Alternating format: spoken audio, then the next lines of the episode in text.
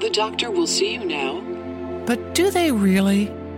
Do they see you as a mother who's a daughter and a caregiver? Fearless, but sometimes fearful? A health nut with a French fry habit?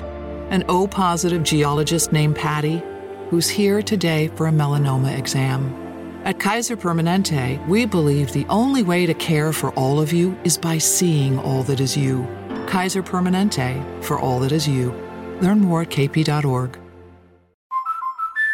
Drew and Jonathan Scott here to tell you that American Family Insurance wants to protect your dreams. So whether you're at home singing in the shower, Every note or prefer singing your heart out in the car like Drew, cruising. you can save up to 23% when you bundle your home and auto insurance with American Family Insurance. Get a quote or find an agent at amfam.com. Insure carefully, dream fearlessly.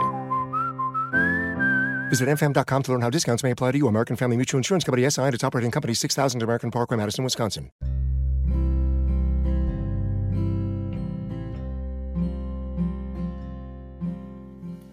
Neurotic nourishment. I had never heard of the term until I talked to my guest today, Lindsay Weisner.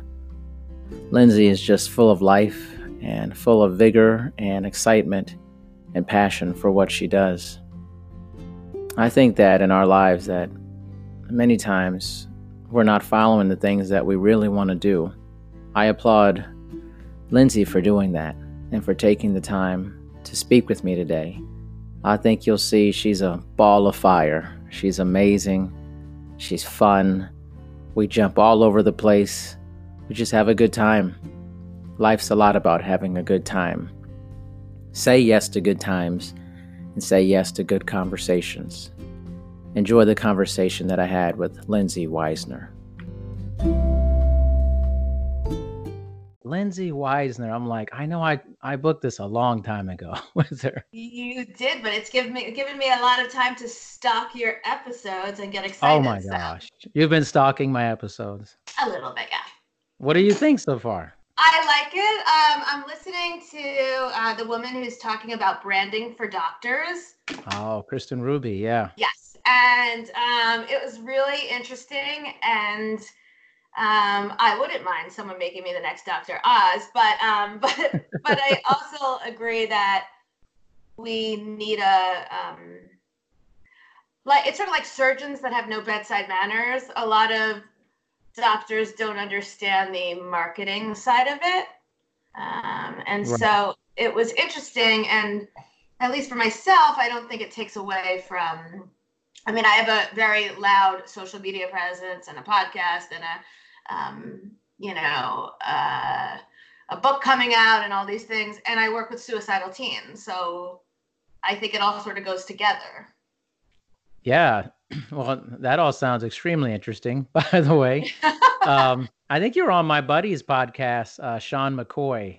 Come yes, I table. was. I like him so much. I did see that you had. Sorry, I'm gonna strip. I'm gonna strip. Just you're stripping right now. Lindsay is stripping on camera. I'm not going to release the video unless you pay me. unless you pay me. I um, at this point in my life, I think I'd have to pay people to watch the video. um, uh, yeah, I like Sean so much. It was so nice talking to him.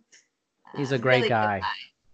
really chill. Like he was always texting with me, and we're having good these deep conversations. He sends me like music to listen to and stuff, and he's just a good guy. I'm going to be on his uh, podcast coming up here soon. But um, Oh, nice. Yeah, he was super nice. He says my his wife and I are the same pe- kind of people, so oh, I'm Very trying to arrange to talk to her because she has a pretty tough job. So yeah, yeah. Well, that's incredible. Well, I'm really thankful for you coming on, and uh, I was struck by the phrase. I think it's neurotic nourishment. yeah, I'm. I want to get into this. I, I have not heard this phrase before.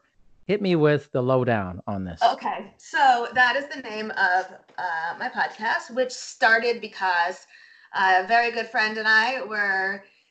She's a nutritionist, and we were in the uh, playground with our kids over spring break last year, and we were joking around, and someone said, "You guys should start a podcast," and then we started playing with names. And as like a writer, English major, um, bit of an OCD freak. I like things that rhyme or that I'm sorry that there's like alliteration.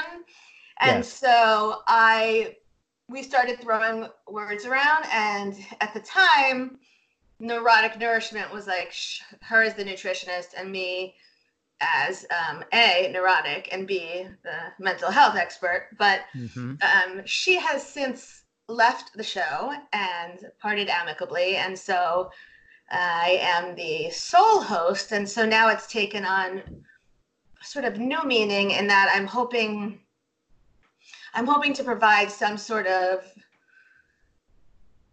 food for your soul, so to speak. Uh, you know, and so except less holistic, cheesy. But um, you know, I like I want you to learn something. I want to provide some everyday life psychology in terms that people can understand and in a way that gets others as excited as I am. But I also have uh, found that one of the greatest things about having a podcast is being able to talk about things that make other people feel uncomfortable.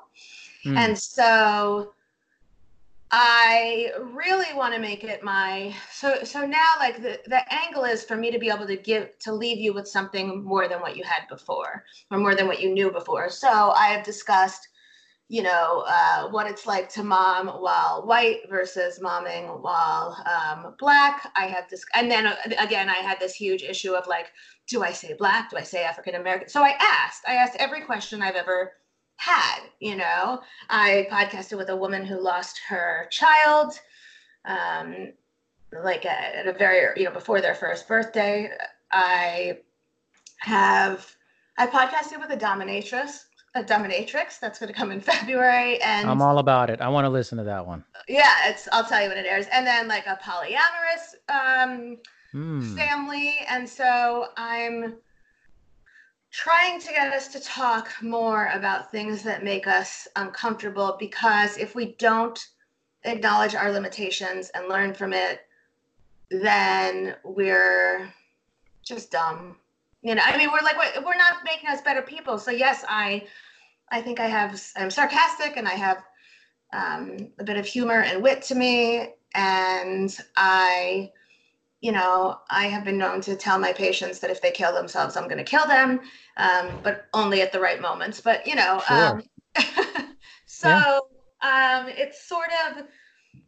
I have two missions. One is to make you think, and then to make you laugh, and then also to give women's. It's we're largely a female audience, but some sort of a an intellectual outlet other than mothering. Gotcha.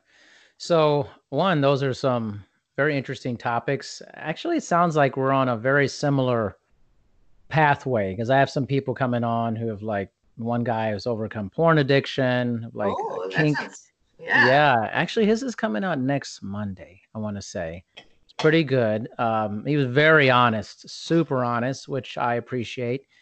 And then I have uh, kind of this whole sex series coming out with, uh, like when I mentioned you said about like dominatrix, I was like, I'm all about it. I want to make clear, like I'm not doing it, but I, I gotcha. Yeah. but I'm all about that uh, opening people's eyes to different things that are going on. So I have a lady coming on who's like, uh, you know, talk about kink and erotica and the whole thing. And I just think it's interesting stuff. Like, I like also talking about things that maybe people are not putting out there. Right. Uh, and like they keep it behind closed doors, you know. And I think why why are we doing that? Why are we Yeah. keeping this stuff? And it sounds like you're trying to get that out in the open too. Like, hey, let's just talk about this stuff. I definitely am, and I um listen. Not every episode is. I you know I recorded about you know breast cancer, like, but not. I don't want everything. Just because it's a serious topic doesn't mean we have to handle it seriously. And I also think that part of this is me being able to be brave enough to ask the questions that I probably earlier in my you know youth would not have asked because I would have felt uncomfortable or awkward or I would have just stuck my foot in my mouth with a you know blunt brash comment that could be considered offensive. And now I still do the same thing but only at PTA meetings. And otherwise yes otherwise I like to to encourage us to talk more openly about about things that we don't you know we hide behind What changed closed for you? What changed? I turned 40. Okay. Um, I know that's a weird thing, but a friend of mine had told me that that would be because I was like dreading it the same way I dreaded 30. And she said it it's really empowering.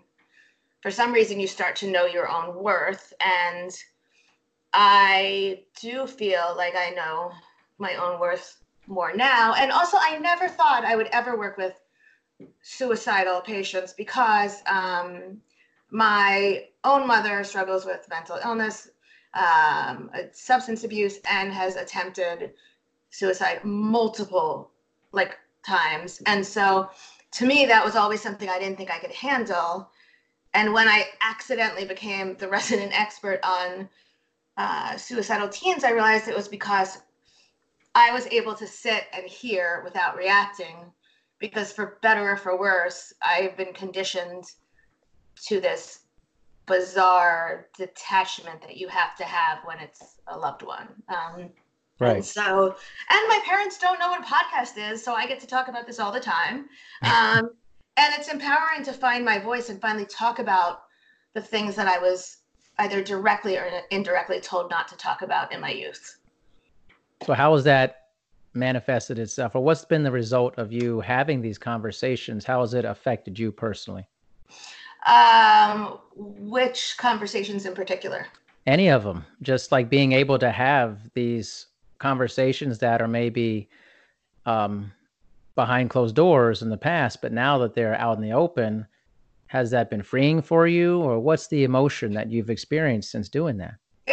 It's very freeing, and it's given me a place to put some of my anger and frustration at um, either things that have happened to me or things that have happened to other people.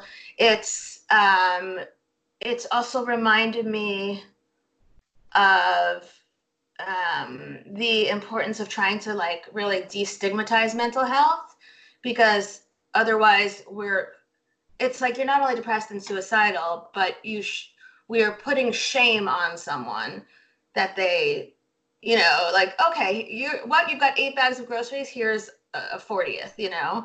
So i've i like being confident and comfortable enough to talk about these things and then also to admit when i don't know anything you know? Um, there's no harm in asking there's no harm in trying.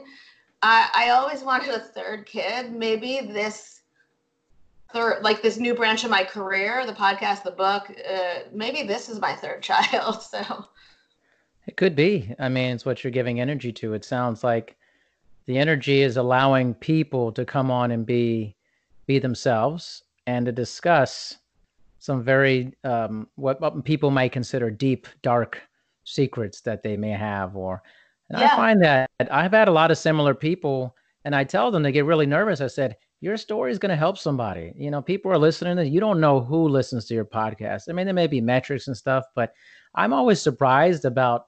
people who are listening that never say anything. And all of a sudden they say, Oh, yeah, I've been checking this out. I'm like, Really? Yeah, like, same. I haven't. You've made no mention of this at all. Right. You know, like ever, yeah. and all of a sudden just pops up. You know.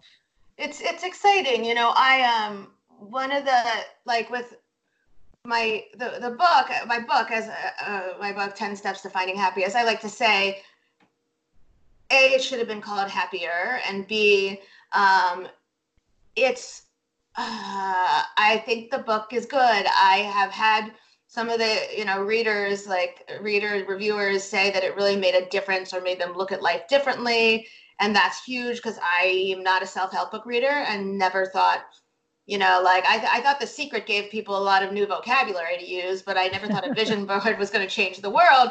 But um but once i started getting more and more involved in suicide awareness and you know speaking out about it and the destigmatizing i um i decided that this book and the launch of this book is sort of my platform for um, bringing awareness to the need to destigmatize mental health and so i literally i made these postcards it's essentially the cover of my book they're oversized yes. postcards I made 3,000 of them. you pumped it up. 3,000. 3,000. And I have been sending them all across the country. Nope, all across the world. I've had to figure out how to address stuff to England. Um, for anyone yeah. who wants to be a part of it and then i'm trying to launch this you know like social movement where on march 20th um, when the book is released it's the international day of happiness and i want people to post a picture of like themselves holding this and using the stigma you know 10 steps and this hashtag 10 steps and the stigma hashtag mental health awareness. And i just want to reach one person who is struggling and have them know they're not alone you know I, I think you're going to do that well before March 20th, and it's been happening. I would imagine. I hope so. I hope so. But that means I'll be hounding you for your address at some point. Yes, you should do that. We should definitely do that. So, you know, have have you seen a lot of? I'm sure you have. It seems like there's a lot of information related to an increase in suicide amongst teenagers in yep. this time and age. What's your take on that? What do you think the root cause of this is? Well, it's not what you think it is. Mm. It's not what everyone else thinks it is. What do they think so, it is? What do you think it is? Isolation, loneliness, um, lack of parental involvement, bullying. Um, I'm just okay. throwing a lot of things out. Here. Interesting, here. but you missed the thing that we all like to blame everything on. Social media? social media. Right. It's actually not social media. It is um, so contagion among suicidal contagion is very common among teenagers. You know, you no, wait, track... wait, wait, let me back up. Suicidal contagion. Suicide is contagious. Let's talk about that. I've never heard that mm-hmm. before. Explain further. Uh, I am in a, you know, I'm in Long Island, New York. I'm in a small-ish town. There's a bunch of small-ish towns. We're very, although we're 45 minutes from the city, we're um, the city being Manhattan. It's a, it's very suburban. Like we move out here for the white picket fences. My last house literally had a white picket fence, and right. so and also it's sort of children of the corn, like where every like if oh, you wow. grow up here, you go away and then you move back here with your family. It's it's weird. Really? But yeah, I mean, in a small town you feel where it's nice and you know, and also creepy. And if I had grown up here, I would never move back here, but I didn't. so, but my husband did. So, I like these tangents you go on.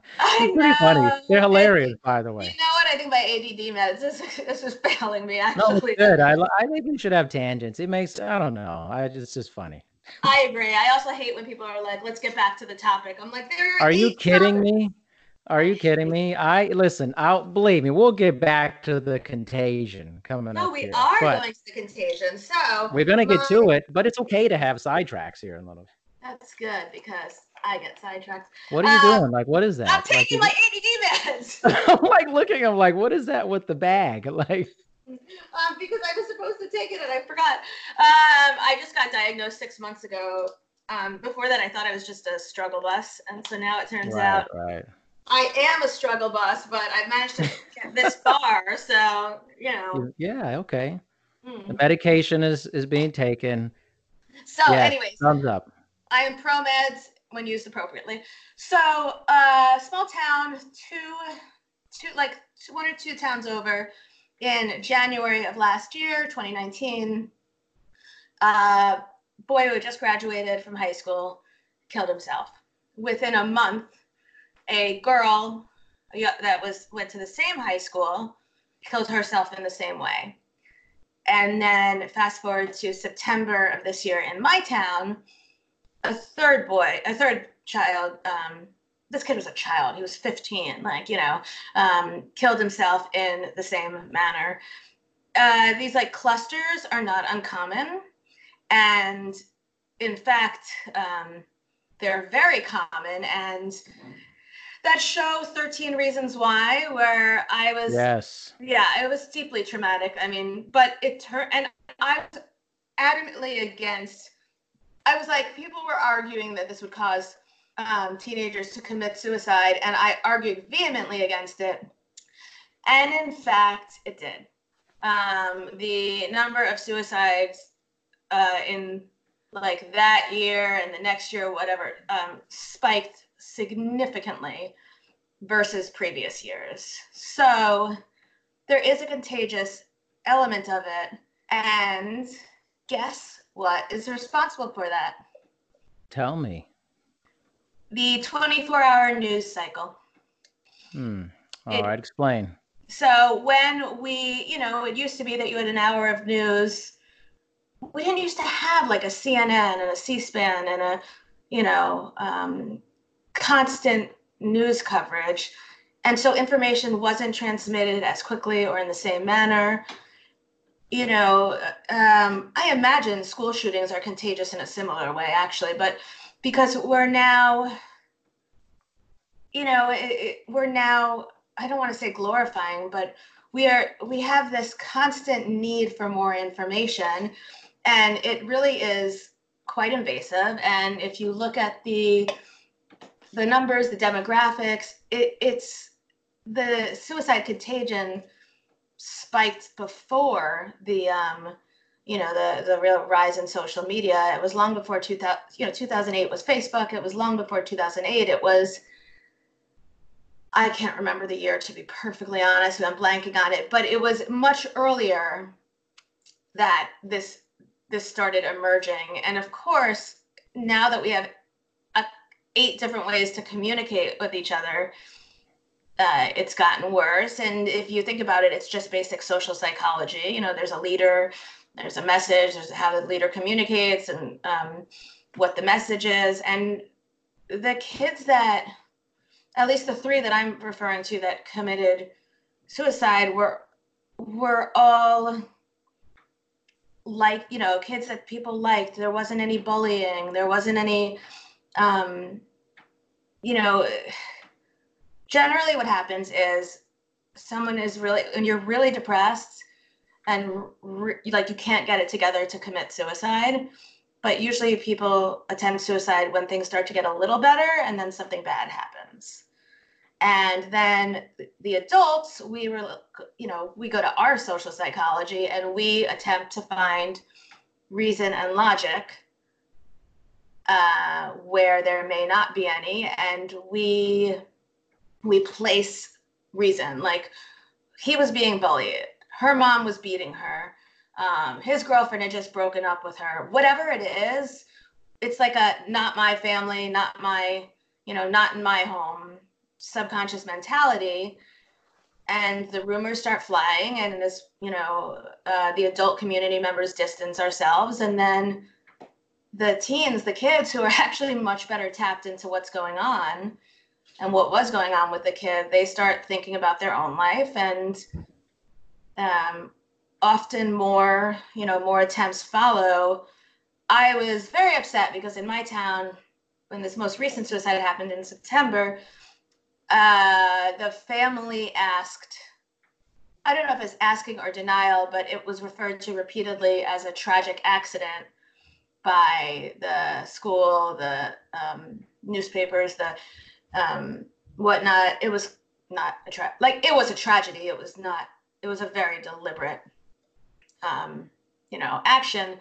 And the teenagers that i spoke to from the high school they were very pissed at the way the school handled it, you know. And off the record, so were some of the uh, ment- you know, mental health or the uh, support staff or whatever we call it that I spoke that I have relationships. You know, the school handled it the way they had to, the district handled it the way they had to.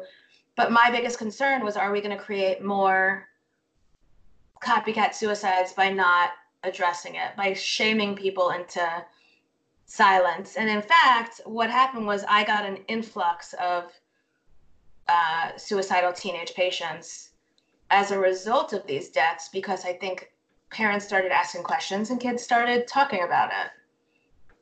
What's So- the? I'm still kind of thinking about this contagion. You know, it's like, what's the pull towards teenagers feeling like, oh, they did that, so I'm going to do it too? Like, what's the attraction? To, I don't I don't think it's like a conscious. I think it's I think it depends on the teen and the you know, I think in some cases it's something that they've been thinking about for a while and it becomes more real that someone else has done it. Mhm. Um, I think it's often described to me as it's like when someone is suicidal, every day is literally a battle with themselves. And depression is exhausting. It is exhausting to have to go around pretending that you're just like everyone else or acting happy or trying to go through the daily activities that other people can do without an issue. You know, it is absolutely exhausting. So if you see someone else who finds a way to get out of it and to, you know, get out of the cycle of pain, it's sort of like vaping. Like you know it's you shouldn't do it and you know, but or driving drunk, like you know you shouldn't, but if someone else does it, it becomes more socially acceptable. So interesting though. It's kind of like and and and some of and many of those things it's kind of like okay may, maybe you come back from it maybe there's another chance um but on these things to see somebody take their life to hear about it take their life and be like yo no this is the end game like Yeah. that people are that there's a contagion of the end game Right. It's hard to imagine. It's hard to fathom to me that people are like teenagers specifically are like, yeah, I want to do that too because it became viable because somebody else did it. Well, remind me what your doctorate is in.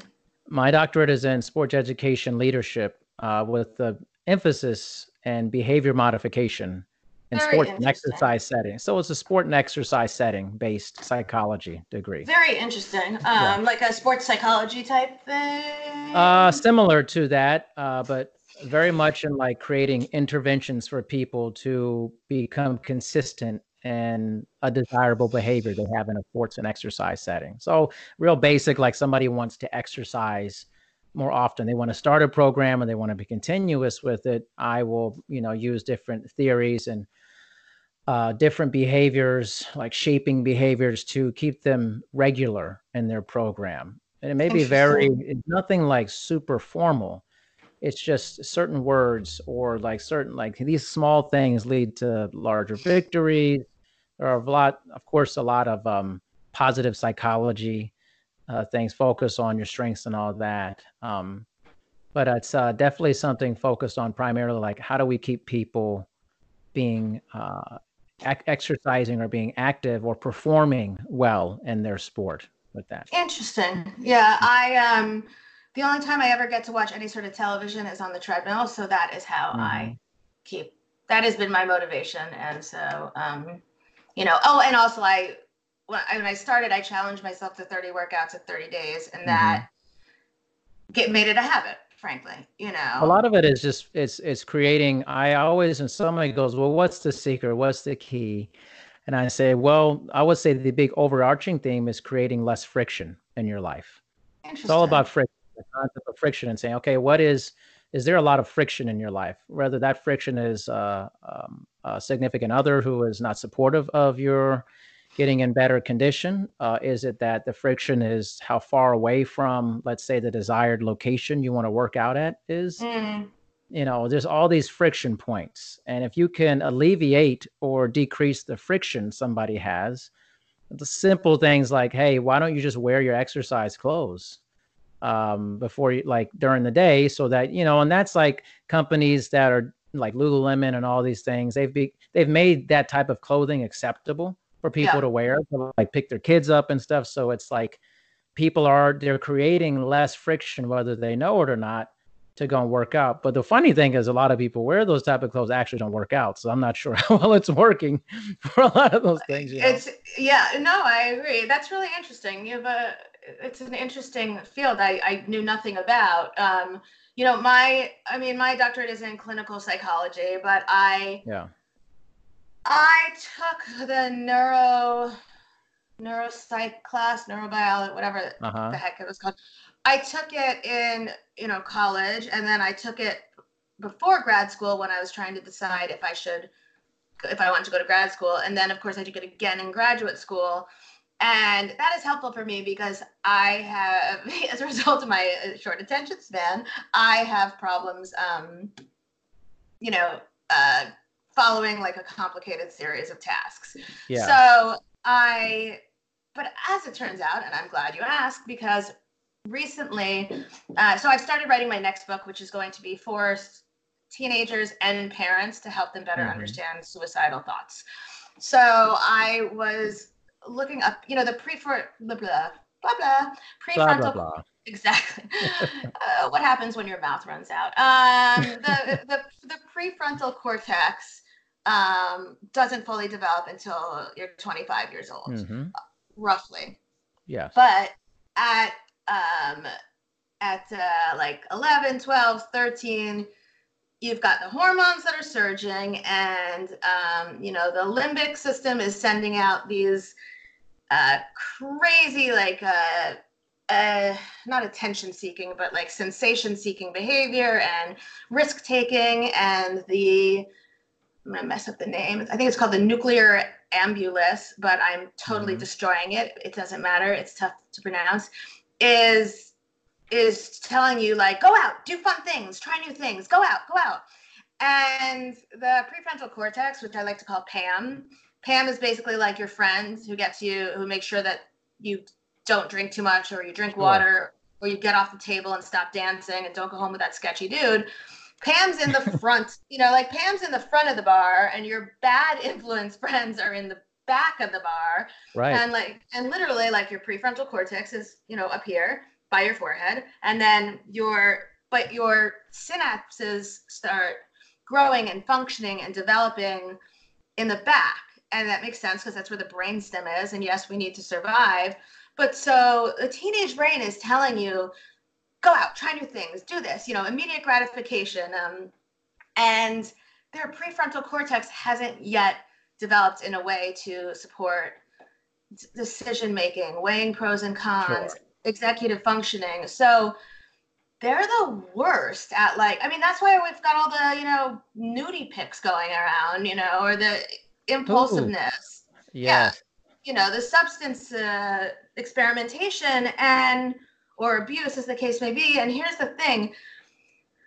We need that sensation seeking trying new things gratification aspect of our um, of our brains to develop because otherwise we would stay in our parents houses for the rest of our life and have no desire to move on or to try new things or to get jobs or to have the, the courage you know so we need this sensation seeking behavior in order to function but the brain has messed up in the develop in this you know like this process was made wrong. And so you're trying new things or having all these like extreme emotions where when your body is changing and you're you know like you physically or feel awkward or um, emotionally you're super sensitive and you've got this whole jumble of stuff going around and pam has not gotten to the front of the bar to protect you from yourself um, Sometimes Pam doesn't work when you're older either. i know i know but and how do you think i came up with this analogy I Uh, got it. I got it. What is with the nudie pics, or as or I'm gonna just say it. What's with the dick pics, man? oh good i didn't know with- if i was allowed to I you can say whatever you want on here, Oh okay? my God, I would have dropped so many f bombs so so much sooner. Don't worry Um, about it. Just say whatever you want to say. You know. Um, you know, I think that uh, the dick pics and the and now that they do like bra pics in high school and Bra pics. um, bra pics, you know, like because the girls reason it out as like, oh, it's just the same as a bathing suit, but you know, it's um, yeah, yeah, and I'm then not of course. sure about that. I know. And then one person spreads it to another, spreads it to another, but it's an experimentation in sexuality. You know, it's it's there's also something about removing yourself. Like when you take a picture, it's sort of um removing yourself from the situation by putting one more thing in front of you and the Sure. activity. You know, I I personally when something ridiculous happens, like good, bad, whatever, or if I walk in on like my kid doing something and I can't even believe it, like um I walked in on one of my children naked in the kitchen making lunch for them and their sibling for the next day and I was Yeah. like, "What are you doing?" I'm sorry. this this right it's hysterical. And the first thing i did was take a picture which my husband then made me delete because it's kiddie porn. But i was like like they were trying to be helpful but this child also has uh, attention issues. And so much like me starts one thing and then totally distracted i was like what the hell are you doing? Like and uh, that had nothing to do with sexuality uh, but on the child's part It's just distractibility. like I forgot to put on my clothes. right, me, like, okay? right. But like I literally picked up my phone, took a picture, and then of course didn't send it to anyone because kiddie porn and the child covered their you know nether regions and whatever but so i you know it's like we have this it's a way to to um to protect ourselves like it, a camera is almost like a weapon in a sense where it makes you feel safe and so you know it's just a picture what's the big deal and then it's really pretty destructive and also Yes. like like girls are the desire to be sexy is starts a lot earlier like my yeah. eight-year-old and i have art well she's now nine but like last summer we had a lot of arguments about the length of her shorts um because i don't see a reason to sexualize a child um My daughter's know. eight. and We had to have the same conversation. She wants to really wear these like booty shorts. They're really Oh, tight. I'm like, you're not wearing these, man. I'm like, this is. I was telling my wife, I'm like, this feels so early for all this stuff, but it's seems pretty common these days, you know. it is pretty common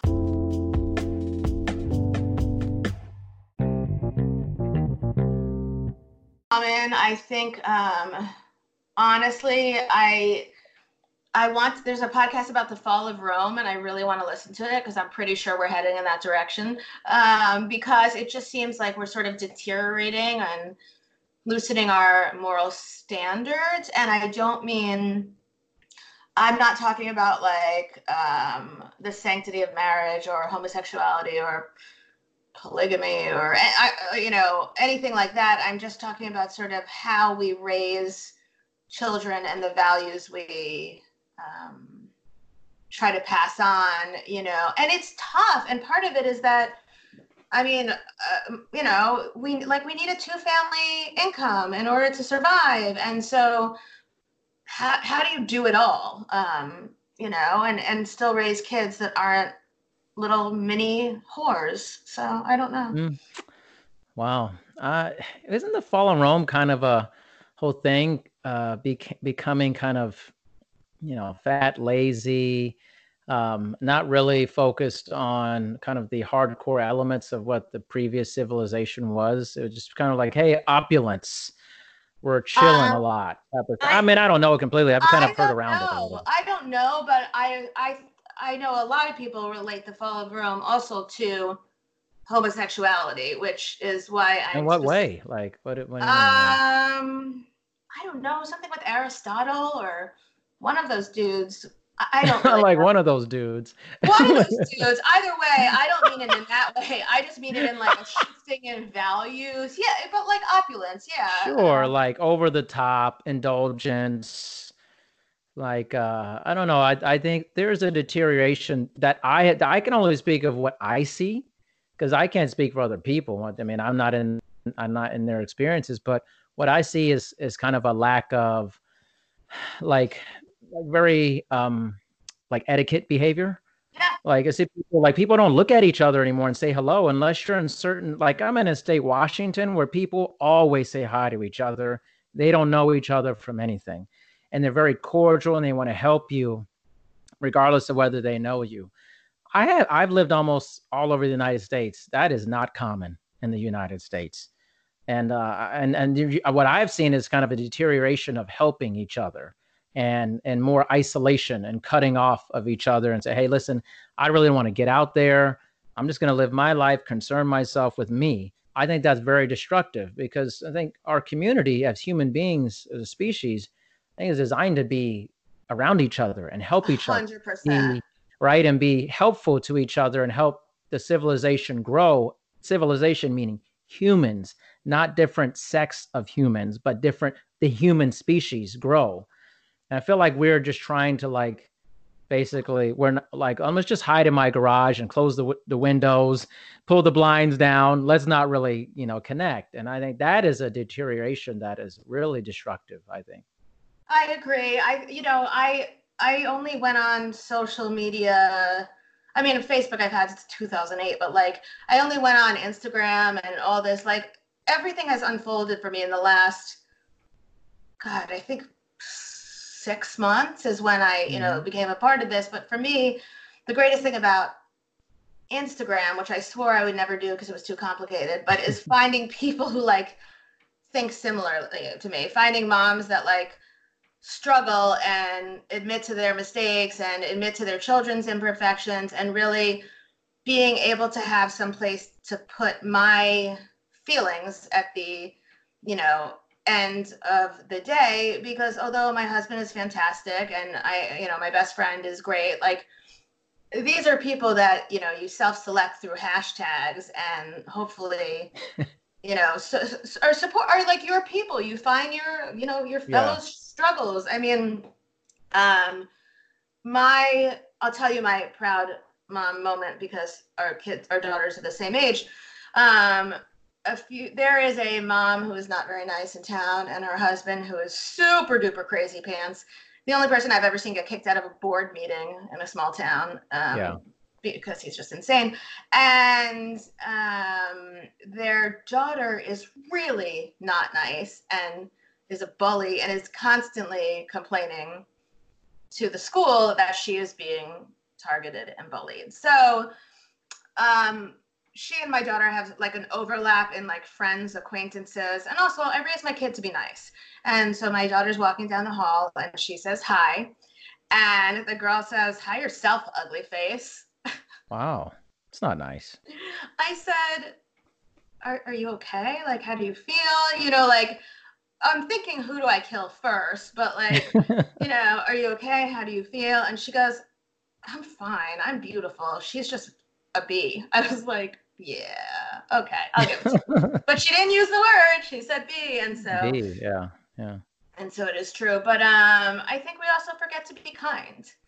And, you know, we forget to raise kind children and we're focusing on, you know, grades and co- we're crafting college resumes in the, eight- you know, in the sixth grade. So it's a lot of pressure. I can tell you I'm not doing that. There's no college resumes being crafted right now. you know, it's like I just think it's crazy. I think I let children be children, but you need to give them structure and boundaries and you need to teach them to be kind to other people. My daughter sees me saying hello to like every single person that I walk by. You know what? She starts doing it too. She's like, "Hey, how's it going?" Blah blah, and then everybody's so surprised by that all the time. I'm like, it's really they're mimicking your behavior. It's like any behavior. It's learned either like in one big, I'm sure you probably know, but in in, in sports psychology or in exercise psychology, there's this whole learned helplessness. You know, Yeah, there, there's right? learned I mean, like- helplessness in everything. Yeah. right? It's like you can learn to be helpless. You could learn to be positive. You know, like Albert Bandura was big into that. You know, um, social learning behavior. You know, I, I'm really big proponent of that, and that people are out. They have their own personalities and stuff, but they also look what and see. My daughter's watching me to see how I act, how Sure. I inter- how I handle certain situations. And at eight years old, she will surely tell me about it.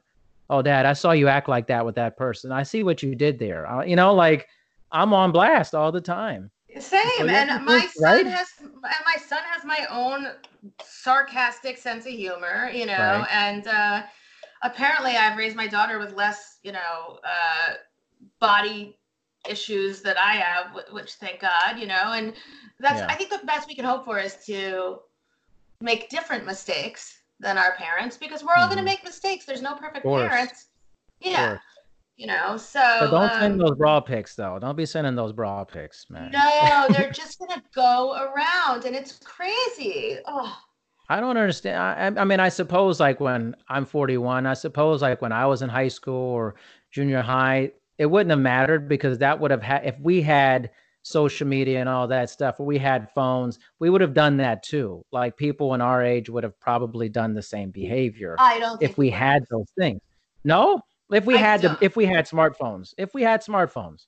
okay, during that time. So I'm 42, so we're the same age, and so when it's funny because um, we had uh, a few years ago, uh, you know, New York was hit by Hurricane Sandy, and it was particularly yeah. destructive in my town, and there was no gas to be had in gas stations and whatnot. Yes, yes. And through social media, a, a guy that I had gone to middle school with reached out to me because I was complaining about the gas lines, and he's like, "Hey, he worked for a he was like a like a drug rep or something, but like for Uh-huh. medical devices. And so as a way to schmooze, they had um, you know loaded up his car with supplies, etc. And he was coming down.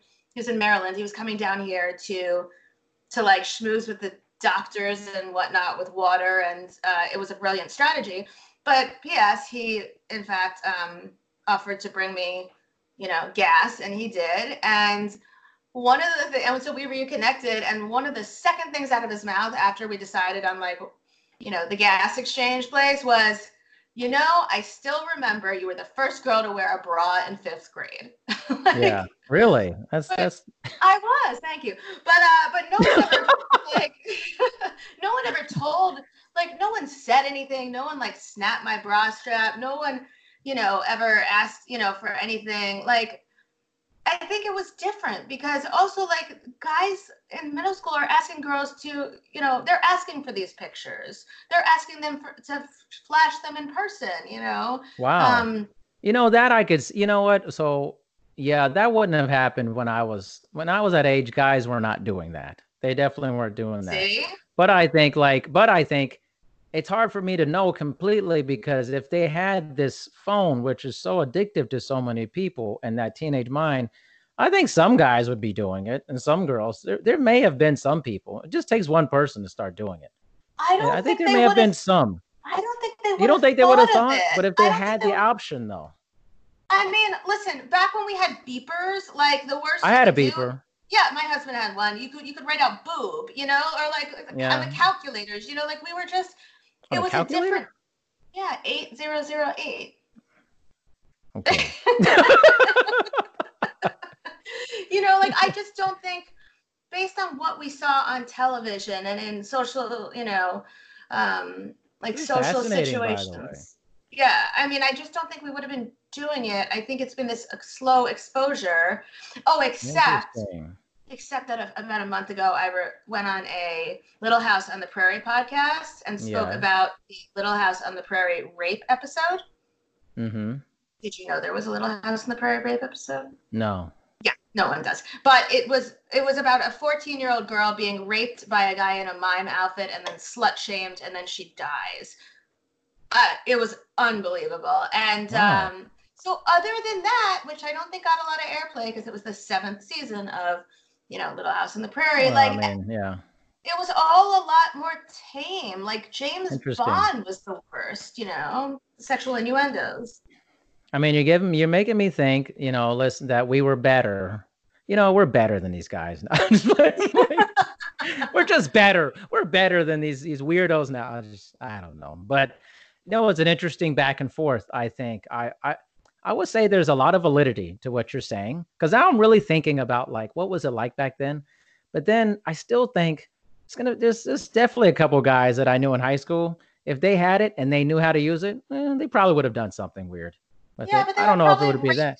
You know. Ouch! Like, I don't know. I mean, you know, I mean, are these the guys that uh, I don't know? I just, I, I'm. I don't know. I just think you know could have been one. Could at least I don't know. I just think I- how do I know they have the power of this phone and they have the same functions we have today, the cameras, the whole thing. Let's say they had social media. I don't know. Would it be the same? Would it be different? Maybe our values were different and we would have abstained from some of these things. Or our parents were I- I'm allowed to not sure- beat I'm our not sure. asses. You know, like. Yeah, you know, my mom definitely beat my ass, man. I ain't gonna lie about that. I mean, I got, you know, did you ever get the ruler? I got the ruler when I was like really young. No. Like, like, like when the teachers. Do you remember when teachers could spank students? Are you sure you're 41 and not 91? I'm 41. I'm telling you, I got. I, it happened one time when I was really young, and she slapped it, and it, it broke. It broke. Wow. I remember that. I would yeah, have showed uh, up and this is- beat your teacher's ass if I was your mom. No, my mom probably gave me a second helping of that afterwards. I was not the best behaved, like, like two through eight year old. Probably, you know, as a boy, I was very wild. My brother and I, you know, and then I just mellowed out. I se- severely just mellowed out after that. I remember the last spanking I got. I was like ten. Show me And- a, a well-behaved two through eight-year-old. They're all pains I know. I know. And I remember I told my mom, I'm like, I'm done getting spanked, man. and I just, look, I told her, I said, I'm done with this. and I and I just started behaving. It's like I just wanted to. Then that's when I decided I wanted to be good. it just and happened. Your mom shaped your behavior, which is my mom. You know what? I never regret any of that. Yeah. My mom may or may not listen to this. I don't. It doesn't matter. But, like, she it was tough. If... It doesn't matter because I don't care about the blowback. If there's any blowback, uh, that's what okay. I mean. Yeah. No, no. It, of course, it's nice if she listens to it, but I'm not. She. I don't think she would care. She'd be like, "Yeah, you. I. You needed discipline." And that was back then when there was a lot of that going on. Maybe there is more now. I don't know. But um, there is, I don't regret it though. There is, but only in certain like um you know, it's like I think it's like an ethnic cultural thing and yeah. um based on that. But no, I meant it in a positive way. Like your mom was able to shape your behavior and now your yeah. profession is shaping other people's behavior. My that is true. What a connection you just mm. made there. Yes, I you know, I think for me, like what I've learned the most about my education and my experiences is that people um, have a great power inside them to be a facilitator for good and for bad. Sure. You can grow both those things amazingly well. And I choose to be good. I choose to do the things that maybe aren't as sensationalized or popular in pop culture. And being good is not popular. It's not like this thing that gets you like all these views and everybody's like look at this guy who's so positive. Like we're just just millions of people rallied around this positive person. Like you know and it's it's like people rally around negativity. They like rally around maybe that rally is not the right word but they they move towards like the tv shows the the news. They they they're they're, con- they're connected to it. Like even if they're like that's terrible they're still watching it. Yeah. You know they're still being pulled to even you say, oh, this is terrible.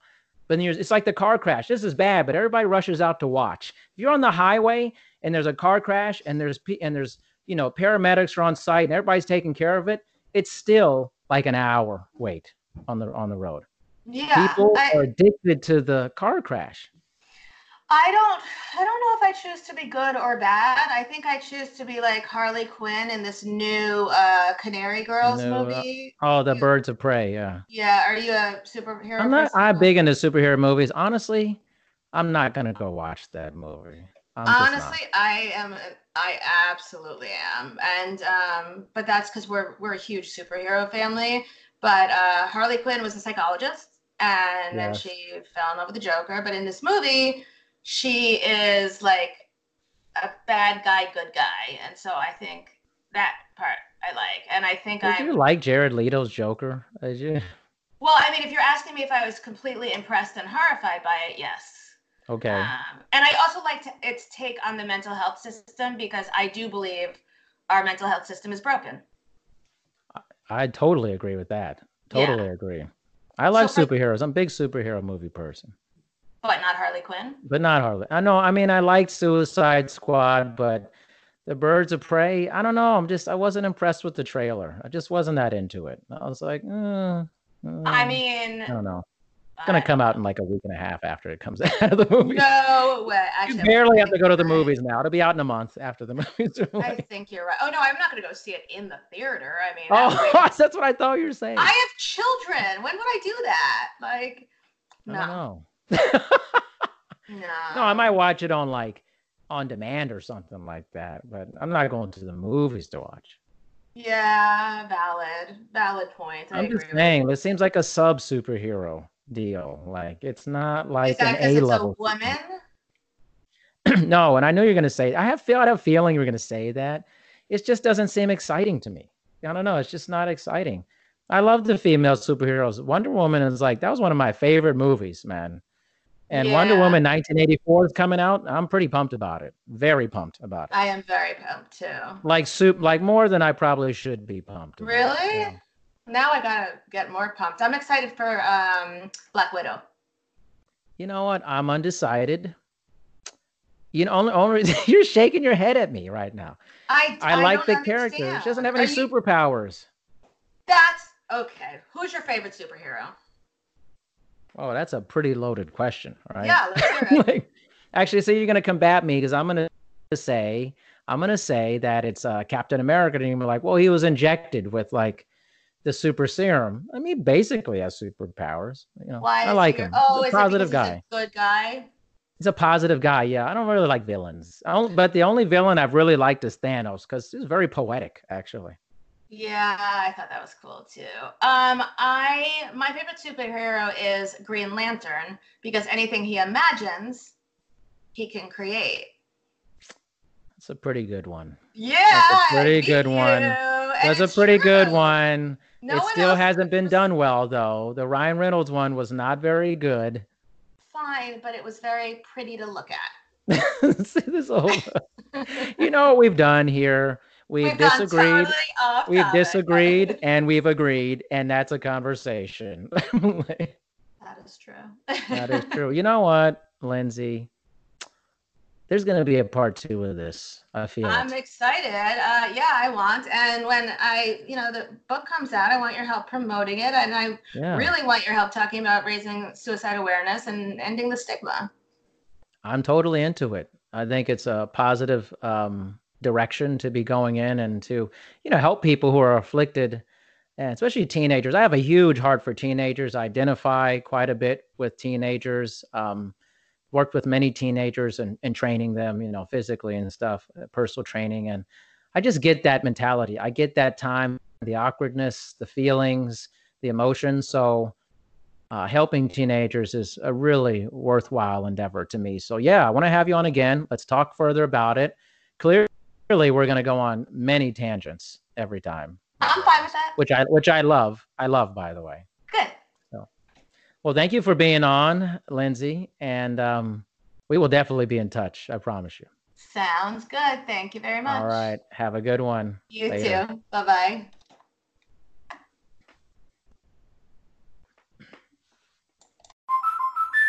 Drew and Jonathan Scott here to tell you that American Family Insurance wants to protect your dreams. So whether you're at home singing in the shower Every note or prefer singing your heart out in the car like Drew, cruising. you can save up to 23% when you bundle your home and auto insurance with American Family Insurance. Get a quote or find an agent at amfam.com. Insure carefully, dream fearlessly.